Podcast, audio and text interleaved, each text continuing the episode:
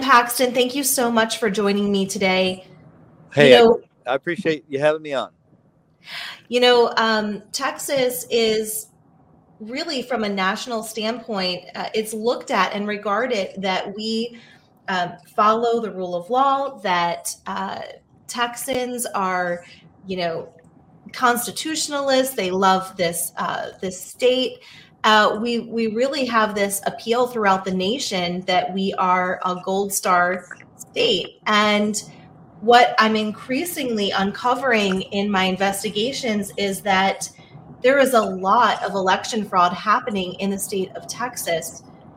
I wanted to talk to you about the recent criminal court of appeals decision that basically removes your ability to prosecute election crimes. Can you talk about that yeah, so this is a uh, horrible ruling by the Court of Criminal Appeals, and for those who don't know what the Court of Criminal Appeals is, it's it is a little confusing. We have two different court systems in Texas. We have a criminal court system and we have a civil court system. The final say, the Supreme Court of Te- Texas Supreme Court, is the final say on all civil matters, and the Court of Criminal Appeals, which is what we're talking about now, is the final say on all uh, criminal matters.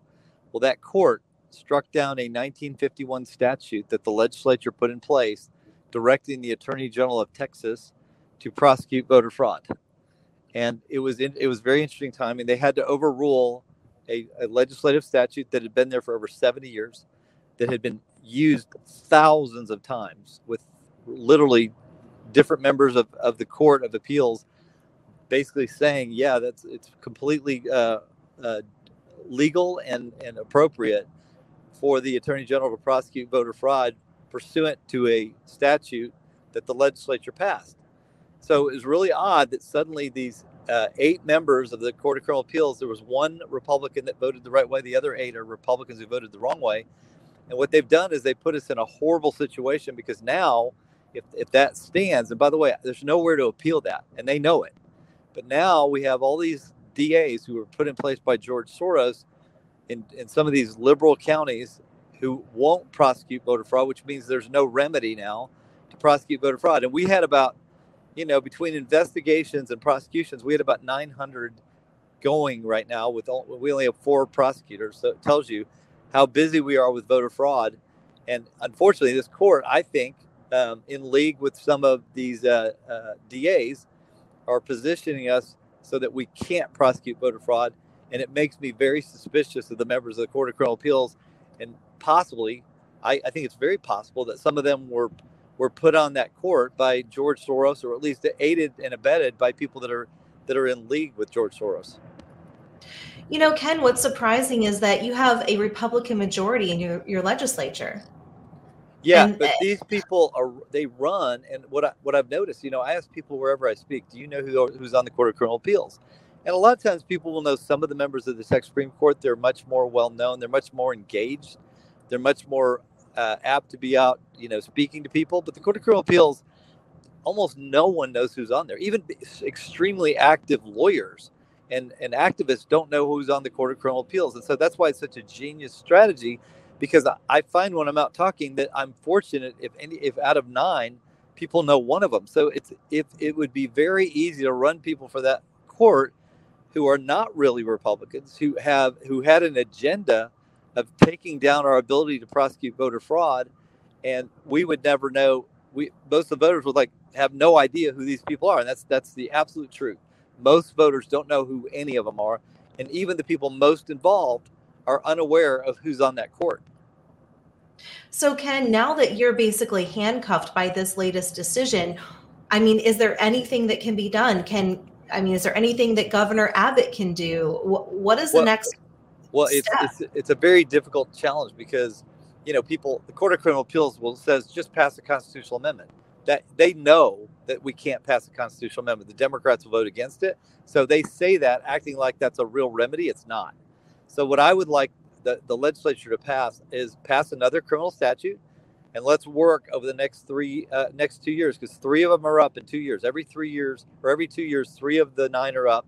They have six year terms. And by the way they issued this opinion two days after the filing deadline to run against the three that were up that are up right now. So no one knew to run against them. They conveniently waited until two days after the filing deadline so they'd have a clear two years, like so no one could run against them. No one would know to run against them. So we're going to have to run against three of them next time, and we're also going to have to get the legislature, the legislature to to pass legislation to allow me again to prosecute uh, voter fraud. And and the great thing about that is it gives me a couple years for them to come back and say we can't do it. By then, hopefully, we can we can we can change some of the court of appeals.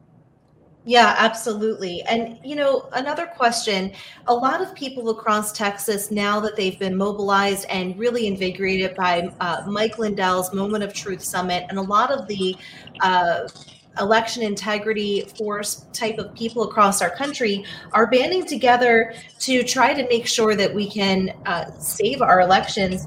But they're running into roadblocks when they ask election administrators to open the records. Can you talk to me a little bit about why some people are saying that it was just an opinion and not a ruling to open the records? Yeah, so we issued an opinion recently that said that these election records should be viewable by the public or by the legislature, um, and as long as they're protected from people knowing who voted for who. Obviously, we, we want to protect the sanctity of, of, of people having secret ballots. But we've noticed that a lot of these election administrators, despite the opinion, which is it is an opinion, that that basically addresses what the current what we believe the current law is, and what some of these election administrators who are not so keen on transparency of elections are saying is, oh, that's just an opinion. And they're trying to force these people to sue them, which then obviously takes time, takes resources. And of course, we would, we would, uh, it slows down the entire process of allowing voters to have and, and, and allowing citizens to have transparency in their elections. Right. Yeah, it's absolutely egregious what's going on. I really hope that we can make some headway in January when the legislature gets back and uh, Attorney General Ken Paxton, we're so grateful for you. Thank you for being a fighter for the state of Texas. Hey, thank you very much. I appreciate you having me on. All right, take care. God bless.